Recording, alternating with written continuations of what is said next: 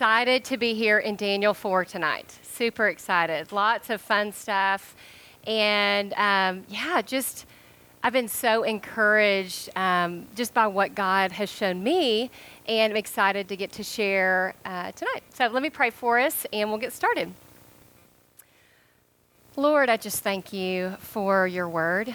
I thank you for um, what you want to do in our hearts through your word. I thank you that you desire transformation um, for the purpose of godliness, for the purpose of our joy and our peace for the purpose of drawing others to yourself through this this people your people that are set apart. And they're set apart not because you don't love the others. They're set apart because um, you desire to draw all nations to yourself and um, your people should do that your people should live in a way that draws others to you um, they should look and they should say, What is it about those people that have peace and joy and contentment?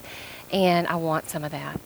And so, Father, I just pray that tonight that your word would do that in our hearts. And I pray that you would bring about the transformation that only you can. I pray that you would remove the veil and allow us to see our sin and that you would speak to each woman individually here tonight. I pray that you would open up their eyes specifically to see what it is you want to show them for the purpose of their freedom and joy and your glory. In Christ's name we pray. Amen. Well, that has been my prayer for all of you, just so you know, over just the last week as I've been thinking about Daniel 4 and meditating on it and just all that God has used um, in my life to bring about just this awareness of my own sin, my prayer really has been for you that God would show you your sin that is keeping you in bondage. And tonight we're going to talk a lot about pride. And we're not going to start there, but that's where we're headed. And I really do pray that God is opening your eyes even now to show you so that He might remove that bondage from you, that you might live a life of freedom. And that is one of the things we're going to talk about. But I just want you to know, I study, you know, chapter four in Daniel. I just, I love this book. I think I, I come to love the Bible more and more. And I read it and I'm like, there's so much here, I don't even know where to begin. Like, pride is just one of the many things that we could talk about in Daniel chapter 4. And I love it because every time we come to it, this, you know, and you heard me say just that this word is living and active according to Hebrews. It's a living document combined with the Holy Spirit of God, who is the agent of change in your life. Those two things combined uh, you come to the Word and it brings something to meet you where you are today in this moment. And for everybody, that's somewhere different. And it's like every time you come to this word, I mean, you're going to read Daniel 4 in a year or two years or whenever it is you pick back up Daniel, and you may find something totally different that God reveals to you and to your life. And that's because the Holy Spirit is alive and working and using this living word to draw you to Himself. And it really is just so exciting because God just continually wants to con- reveal who He is to us and to reveal more about His character. And we are going to talk some more just about God's sovereignty. When I taught in Daniel 1, we talked a lot about God's sovereignty, but we cannot, in this book, we can't get away from God's sovereignty. It is written on every chapter and every page. And so some of this may be redundant, and so it'll be a good reminder, but we're going to start with uh, we're going to talk, we're going to have two parts God rules, and then the second part is God's discipline. And so in the first part, it's going to be about God's sovereignty. So, but before I do that, I want to give you a quick summary because obviously we can't read through the whole chapter.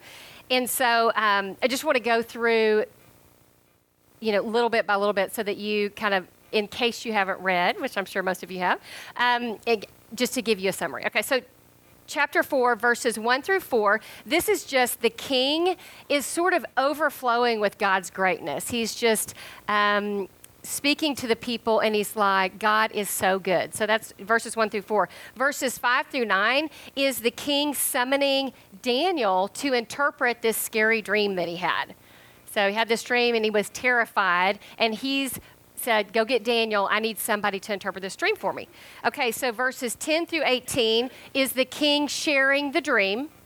And then verses 19 through 24 is Daniel interpreting the dream verses 25 through 28 is Daniel warning the king to repent. So the dream, in the dream, shares something that, hey, wow, this is something bad that's going to happen. And so he's then going to warn the king to repent. And that's in verse 25 through 28. And then 29 through 33, the dream is fulfilled. And then in the last part, verses 34 through 37, the king repents and his sanity is restored. Okay? So that's Daniel 4, and now we're going to back up and start with Daniel 1, uh, Daniel 4 1. Okay, so we're going to read verses 1, 1 through 3, and you can read along with me if you'd like. Okay, verse 1 King Nebuchadnezzar to the peoples, nations, and men of every language who live in all the world, may you prosper greatly. And by the way, that, that phrase in another translation is, may you have rest. So he says, may you prosper greatly. Verse 2 It is my pleasure to tell you about the miraculous signs and wonders that the Most High God has performed for me. How great are his signs, how mighty his wonders. His kingdom is an eternal kingdom, his dominion endures from generation to generation. Okay, we're going to stop there. So, who is it that's telling this? King Nebuchadnezzar, right. Who wrote the book of Daniel? Daniel, right. Okay, so the king is telling this.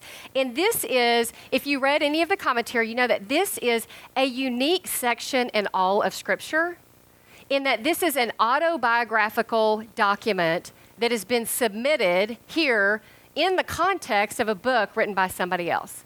So the king submitted this, and it was kind of sent throughout because he wanted the people to know this. And if you know the whole story of Daniel 4, you're like, why would he want everybody on the face of the planet to know this? Right? Okay, so the king wrote this, and that tells me something. The fact that this is a special and unique thing tells me that this is something really important. Like, I want to pay attention here. Okay, and so who is he telling this to? Everybody. Okay. To the peoples, nations, and men of every language who live in all the world. I want every single person on the face of the planet to know this. Do you think this is important? Yes. He is speaking to everybody. This is important. And again, I love what he says. Whatever he's learned here, he says, to all the people, all the nations who live in all the world, may you prosper greatly. May you find rest. So that's his heart. That's his heart in sharing this is may you find rest. So today we're going to focus on a couple things. Like I said before, God rules and God's discipline.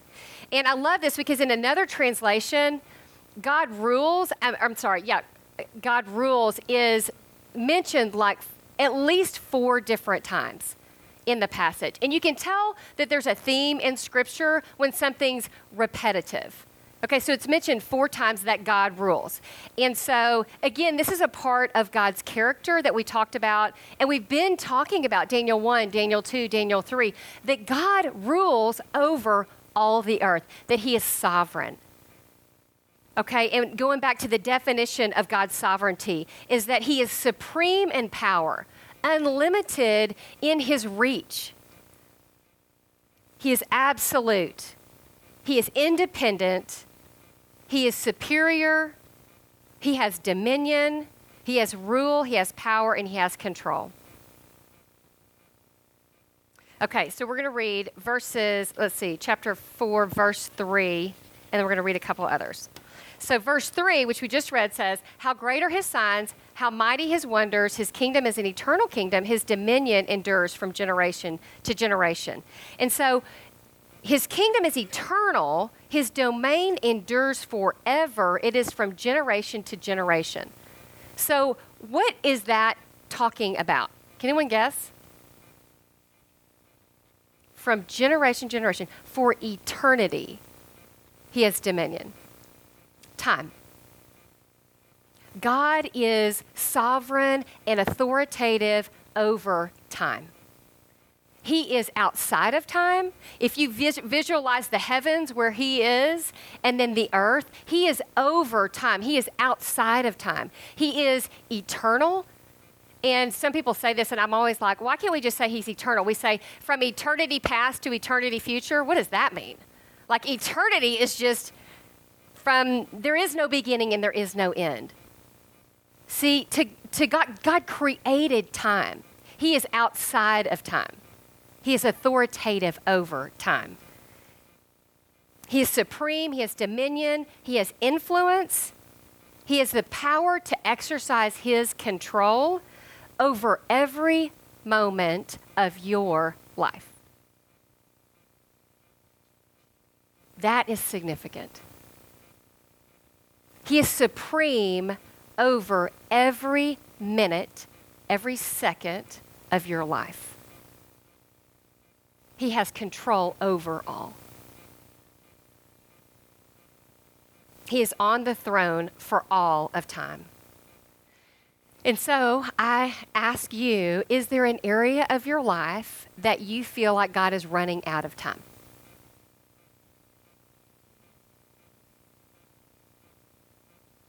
I have an area of my life that I think God is running out of time. I just turned 42 on Monday, and I am not married. And so I have times when I'm like, you, you were on the clock here. I feel like he's running out of time. But see, God is outside of time. To him, a day is like a thousand years. Or maybe I have that backwards. A thousand years like a day? Is that right? A thousand years like a day. Whatever. Um, I'm just kidding. I don't want to misquote scripture. Um, but, but that's the thing. It's like he is over all things, he is over the time. And so, that area that you feel like he's running out of time, so for some of you, it's children. For some of you, it's um, work, relationships. You know, I don't know what it is for you. But I do know that he is sovereign over that.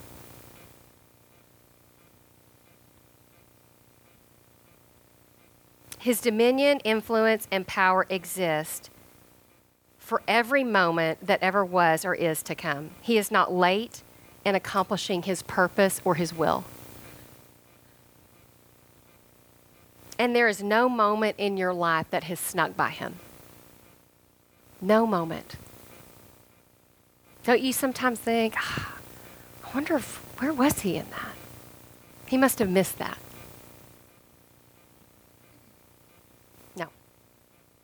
That's not who he is. That's not who his character is. Okay, verse 17 and 25 the decision is announced by messengers. The Holy One declares the verdict so that the living may know that the Most High, and here's the word, is sovereign over the kingdoms of men and gives them to anyone he wishes and sets them over the lowliest of men. In verse 25, it says really the same thing. You will be driven away from the people and will live like animals. You will eat grass like cattle and be drenched with the dew of heaven. Seven times will pass for, by you for for you until you acknowledge that the Most High is sovereign over the kingdoms of men and gives them to anyone he wishes. Okay? So God is sovereign over time and he is sovereign over kingdoms and the kingdoms of men. And so, as I thought about that, what does that mean? It means that he has authority and power on earth and he gives them to whomever he pleases. It means that he always had and continues to have authority over kingdoms. Remember in Daniel 1, this whole thing started out with the fact that God actually delivered the, his people into the kingdom of the enemy. right? That's why that's the whole setting of the book of Daniel. He has authority over these kingdoms. Okay?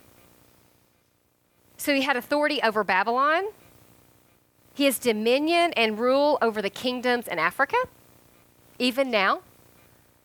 He has authority over the leaders of our country, the leaders of our church, the leaders of your home, if you're married, and even authority over the little kingdoms that you create for yourself. The little um, things that we want to control. He has authority and dominion even over those. And he isn't surprised by what's happening in any of those. Nothing that happens is a surprise to him. And in verse 35, it says, All the peoples of the earth are regarded as nothing. He does as he pleases with the powers of heaven and the peoples of the earth. No one can hold back his hand or say to him, What have you done? And I, I love the king's acknowledgement here. No one can hold back his hand or say to him, What have you done? So in this one, God is sovereign over the heavens and the people of the earth. He reigns over all the people of the earth. And I love it. King Nebuchadnezzar finally takes his rightful place. After he's disciplined, he takes his rightful place and he says, God has the right to do whatever he pleases with whomever. We don't get to say. I don't get to control. I don't get to be authoritative over these things. God is sovereign over them. He has authority and dominion and rule over people, over me, and over you. And the bottom line here is that his dominion and authority is over all the people of the earth, all the authorities, for all of time. His dominion lasts forever. He is supreme over your marriage, your family, your children, your finances, your lack of children, your sick children, your sick spouse, your singleness, the pain of your childhood, and every detail of your life. That is powerful. That is who this book is about. The God that you can trust. He reigns over you. He is able to influence everything in your life. And if that's the truth, shouldn't we prosper greatly? Shouldn't we rest? shouldn't you be able to go, oh my gosh, what a relief to know I don't have to control this? What a relief to know I don't have to manage finding a husband. And I don't have to manage the fact that maybe I'm moving out of childbearing years. I don't have to manage that. And you don't have to manage the things in your life. You don't have to control them. Your job is to submit to Him. And what I mean by that is to depend upon Him, to turn to Him. It doesn't mean that you're not going to have pain and struggle, but it means what are you going to do in that? Are you going to fret and worry? Are you going to turn and go, Lord, help me? Help me trust you. Comfort me. Be to me who you say you want to be. Are you going to let Him be that to you? Are you going to take manners into your own hands in an effort to accomplish what your will is for your life? So, what area of your life do you still say, I rule? What is that?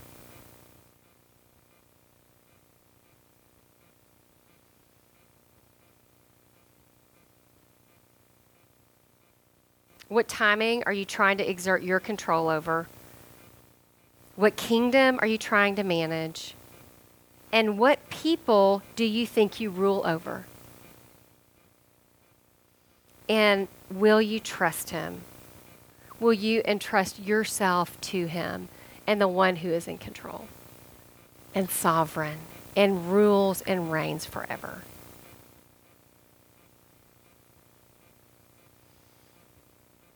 Okay. Part two God's discipline. All right, verse 30. We're going to pick up right there. And king the king said, Is not this the great Babylon I have built as the royal residence by my mighty power and for the glory of my majesty? How did y'all like that when you, when when you read that? How did you like that?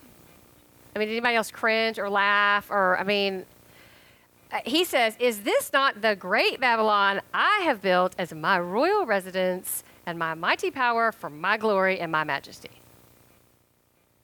I mean, I, I was like, Oh my, please, look at all I've done by my power and my glory. And how many of you cringe? And, and so my question is, when was the last time you said something like that? Seriously, has anyone said anything like that? I mean, remotely? No, got some giggles. Okay, when is the last time you thought that? Look at all I have done. Look at everything I've done. See how I did that? See how hard I was working? See how I put that together? See the kingdom that I built? by my ability, my talents, my glory, all that I am? I mean, when's the last time you thought that? I sure wish someone would notice my glory and how great and wonderful I am. When's the last time you thought that? And the truth is, what it hasn't been long enough for me. I've had many of those thoughts.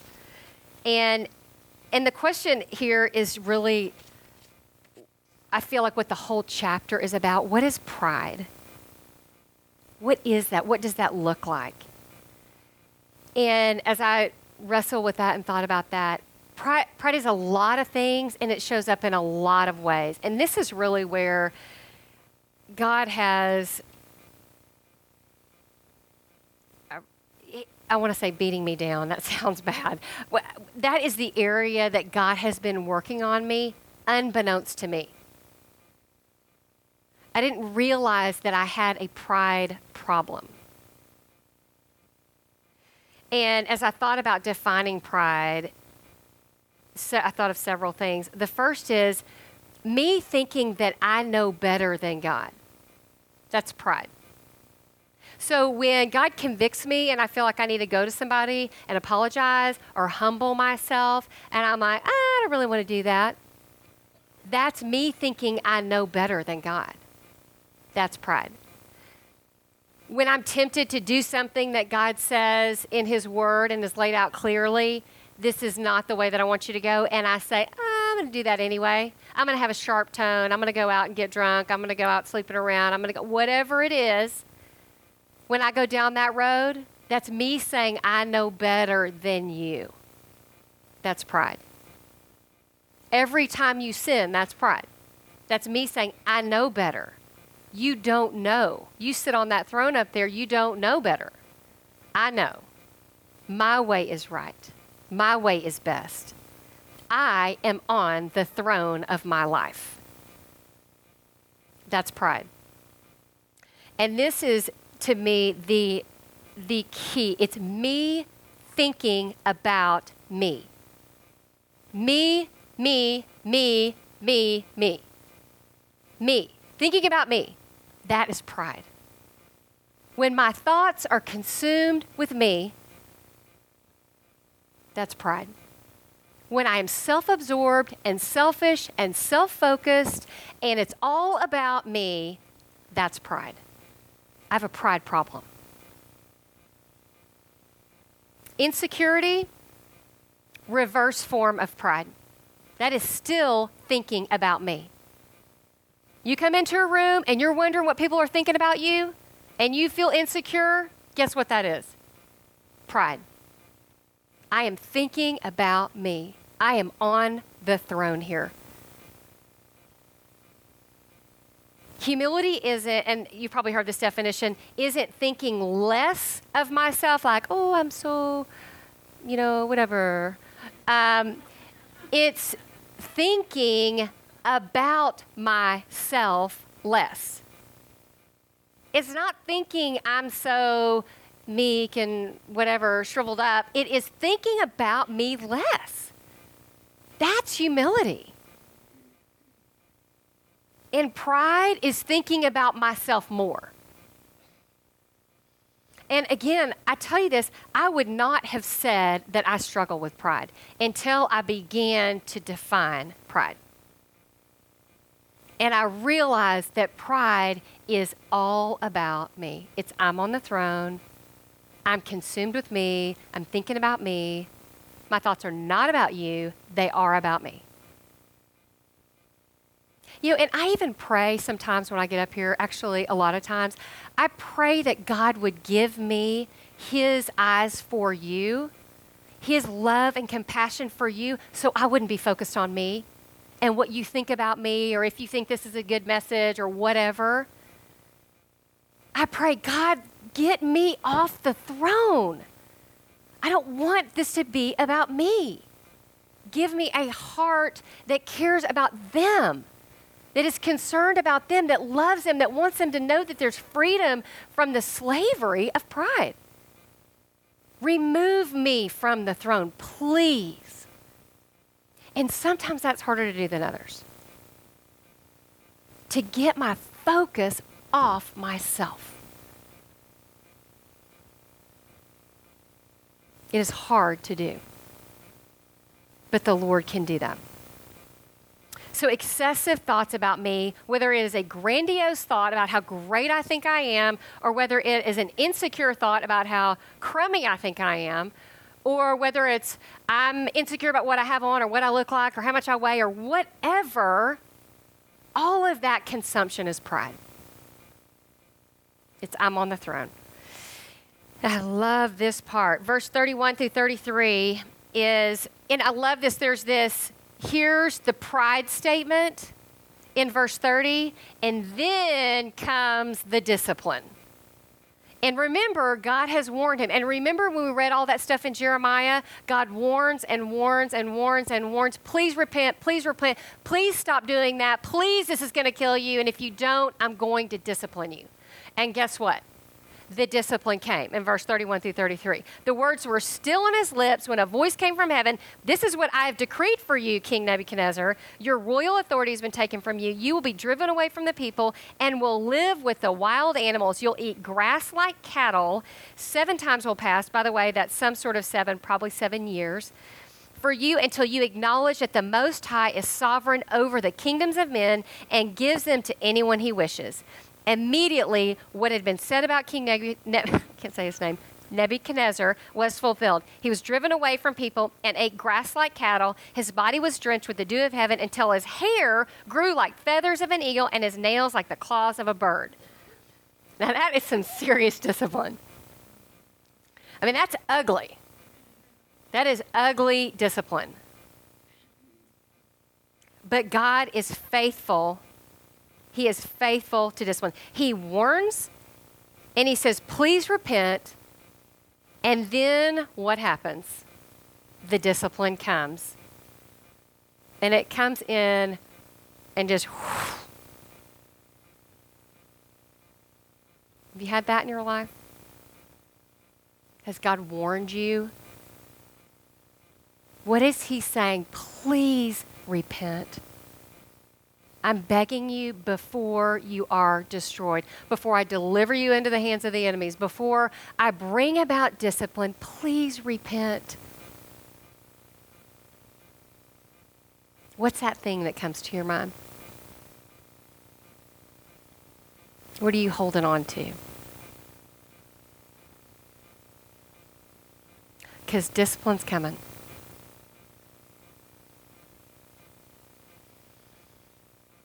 Verse 34 says, At the end of that time, I, Nebuchadnezzar, raised my eyes toward heaven, and my sanity was restored. Then I praised the Most High. I honored and glorified him who lives forever. His dominion is an eternal dominion, his kingdom endures from generation to generation. All the peoples of the earth are regarded as nothing. He does as he pleases with the powers of heaven and the peoples of the earth. No one can hold back his hand or say to him, What have you done?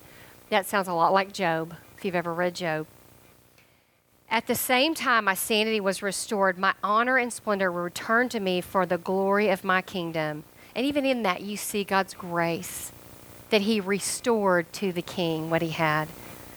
My advisors and nobles sought me out, and I was restored to my throne and became even greater than before. Now I, Nebuchadnezzar, praise and exalt and glorify the King of heaven because everything he's do- everything he does is right and all his ways are just and those who walk in pride he is able to humble. I love what he is saying here. You know what he's saying? In my insanity and the way that I thought and the way that I lived, God, in his goodness, came in and disciplined me so that my, my sanity could be restored. Do you see discipline that way? Do you see when God comes in and there's stuff in your life that has you wrapped up in chains and He brings about discipline? Do you realize that it is to restore your sanity? To give you a right way of thinking? I read this last time and I want to read it again because I think it's crucial for an understanding of who God is and why He does what He does. Hebrews 12 Endure hardship, even hardship, endure hardship as discipline. God is treating you as sons. For what son is not disciplined by his father? How many of you, if you were a parent, would let your child run into the street without disciplining them? How many of you, raise your hand if you would let your child run into the street without disciplining them?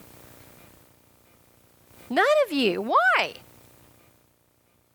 Because you love them. You're desperate for them to be safe from harm. God loves you. And He is desperate for you to be freed and saved from harm.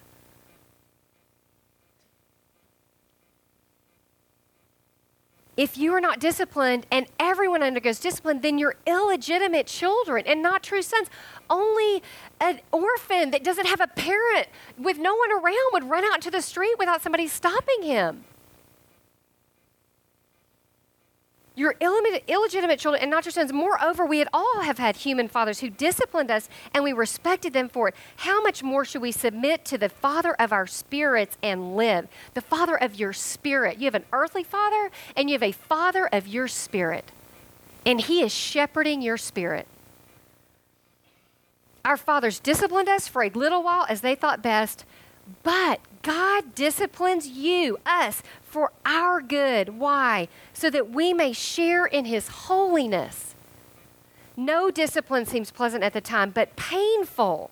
I have been disciplined and it is painful. However, later on, it produces a harvest of righteousness, and here's the word again peace for those who have been trained by it. And I'm just, I'm begging you to see hardship and discipline is God loving you and trying to bring about for you your holiness, for your good and your joy and your peace.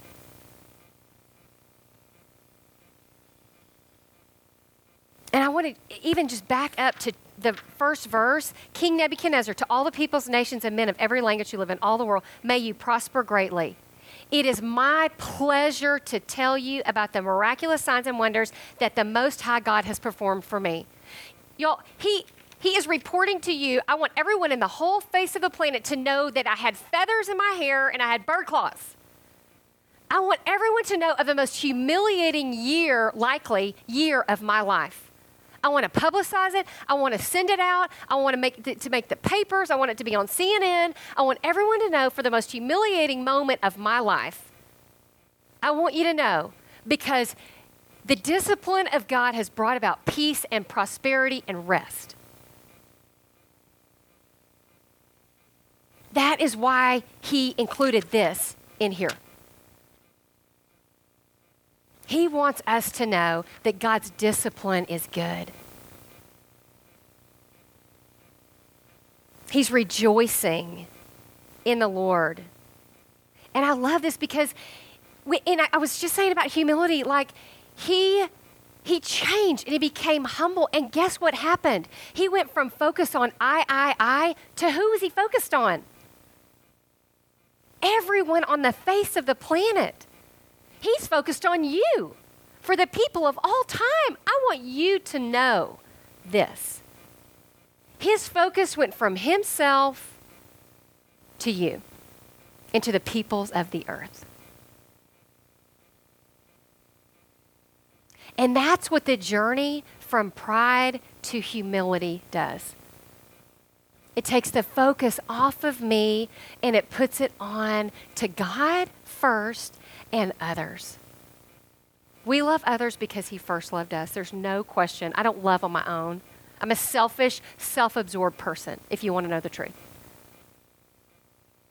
But because God loved me and He's disciplining me, I actually care about you.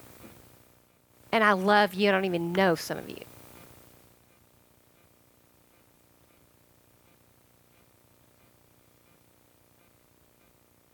The discipline of God results in humility, a love for God, a genuine love for others, rejoicing, holiness, joy, praising God, exalting God, restoration of a relationship with God, and the restoration of our sanity to right thinking. Do you view God's discipline that way?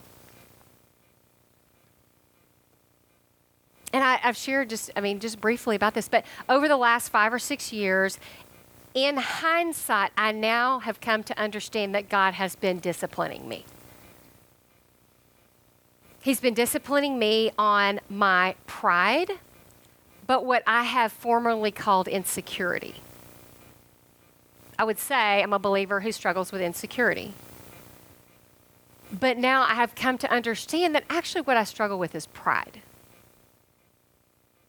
For me, my pride looks like and looked like in its heightened form in my community and with my friends and family and the people close around me is seeing everything that happens through the lens of me. What you did, how'd that impact me? I wonder if they know how that made me feel. They got married. This is how that made me feel. They got engaged. Hmm. Someone gets engaged, married, has a baby. My thoughts go toward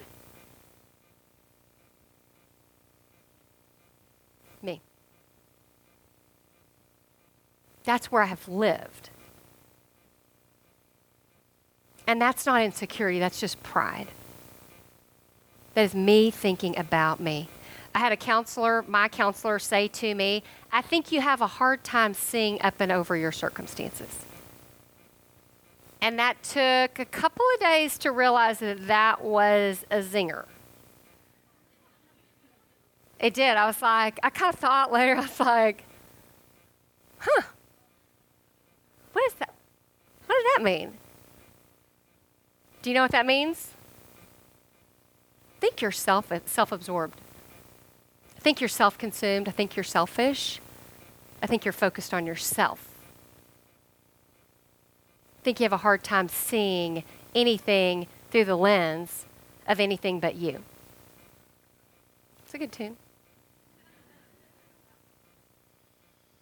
I had a friend say to me, It's all about you, isn't it? Ouch. And you know what? She was right. You know how long that took me to let that settle in? About six months. Took six months for God to reveal to me it is all about you. And that person was probably, really probably the only person that probably could really see it in its ugliest form. And she was right. And I went back to her and said, By the way, you remember when you said that? You were right. It's all about me. Will you forgive me? I see it now. And through God's really and truly, His great kindness and discipline, through allowing a long series of hard circumstances and hard times and a season that was really hard, and Him allowing that, because of that discipline, I see it. And I don't want to pretend like I'm free and I don't like everything about me, because I do. But God is increasingly freeing me from it. It's a struggle, of course. I'm sure it always will be, because that's our flesh. But His discipline finally removed the veil that I was unable to see, that was keeping me in bondage and slavery and a lack of joy. How miserable is it to be focused on yourself all the time? Does anybody else relate to that? Am I the only one in the room who gets that? Because I leave right now. Everything was about me. And I came to realize this life is not about me. This life is about Him, the Lord, Christ. And I, I think about this and I'm like, the way of the cross is laying down your life for someone else. That is the way of the cross.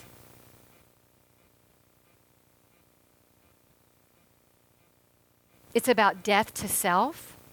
It's about God. It's about others. In humility, humility, thinking of myself less, love and thoughts about other people, praying for other people, caring about other people, that is the way of the cross. And this is the, God's rigged it it's also the way to freedom and joy and peace. May you prosper greatly. May you find peace. I don't think you can find peace when you are on the throne. I don't think you can find joy when you are seated on the throne. It's about His love for you, and then in turn, about you taking that, loving Him back, and then loving others. And a lot of our lives, I mean, I, am sure if some of you know me, you would not say, oh, yeah, that was so obvious. You might have said, oh, I think she serves, and da da da da da. Right? Right? I'm just kidding. kidding. Totally kidding. But y'all, it's but it's your thought life outwardly we can all look the same, but what is going on in here? In your thoughts, in your mind? Am I just living outwardly to do what I'm supposed to do as a Christian? Because that looks good or that's what I'm supposed to do. I'm supposed to check the box. And internally, I go to serve and all I can think about is what y'all are thinking about me? No. There is no joy in that. There's no joy in that. There's no life and a life of pride and a life consumed with self and a life where me is at the center. There's no life there. And really, the truth is, one of the things I really loved about this chapter is what happens here is true because I, am experiencing it in my own life not because I'm experiencing it. It's true. Like I've experienced it and I was like, this is true. Like we, as God has continued to show me my stuff and to show me my sin and to begin to clip those chains of bondage, I want people to know that I've been an idiot, that I have been insane in the way that I've been thinking. Because I want others, if, if, if any way they struggle with the same thing, to know that there's freedom and peace and joy. I'm going to shout it from shouting it from the mountaintops here. And it's true. And he's like, I want everyone in all the world to know that pride, that there's no life there, that there is only life in the one true God who is over and above all things. And that he is worthy of your praise because he's good and because he loves you and he's to be exalted. And my application really for you is this is will you receive God's discipline? Will you accept it? And I, I really, I, I want you to do this. I'm begging you to do this. Ask God to show you. Ask God to show you what you need to repent of. I've been praying, I prayed today, Lord, show them, reveal to them that which is keeping them in bondage. Will you repent of your pride? And then will you rejoice in your holiness and his goodness? Let's pray. Lord, you are good. Whether or not we think that or believe that, you are. Your word tells us that. Your creation tells us that everything about this world, minus sin and destruction, tells us that you are good. And you love us, and you have given us your word that we might know your character and that we might be instructed to live a life that's full of joy, not pain free, not free from the sin that comes into our life or someone sinning against us or the hurt or the pain of living in a fallen world but Lord, that there is life in you and that there's life in living the way that you say is best. Father, thanks for showing me my pride. I pray that the women here that you'd show them theirs if they've got it. I pray that you would show them their sin. I pray that you would, and, and here's the thing I, I, I know that we can't pull ourselves up by our bootstraps. I know that it is by your spirit that you are the agent of change. Lord, that it is by your changing us and changing our desires that we're changed. So I don't mean for us to pull ourselves up by our bootstraps, but Lord, would we submit to you and to your spirit and allow you to change us? Would you transform us for our good and for your glory that others who don't know you might desire you? In Christ's name we pray. Amen.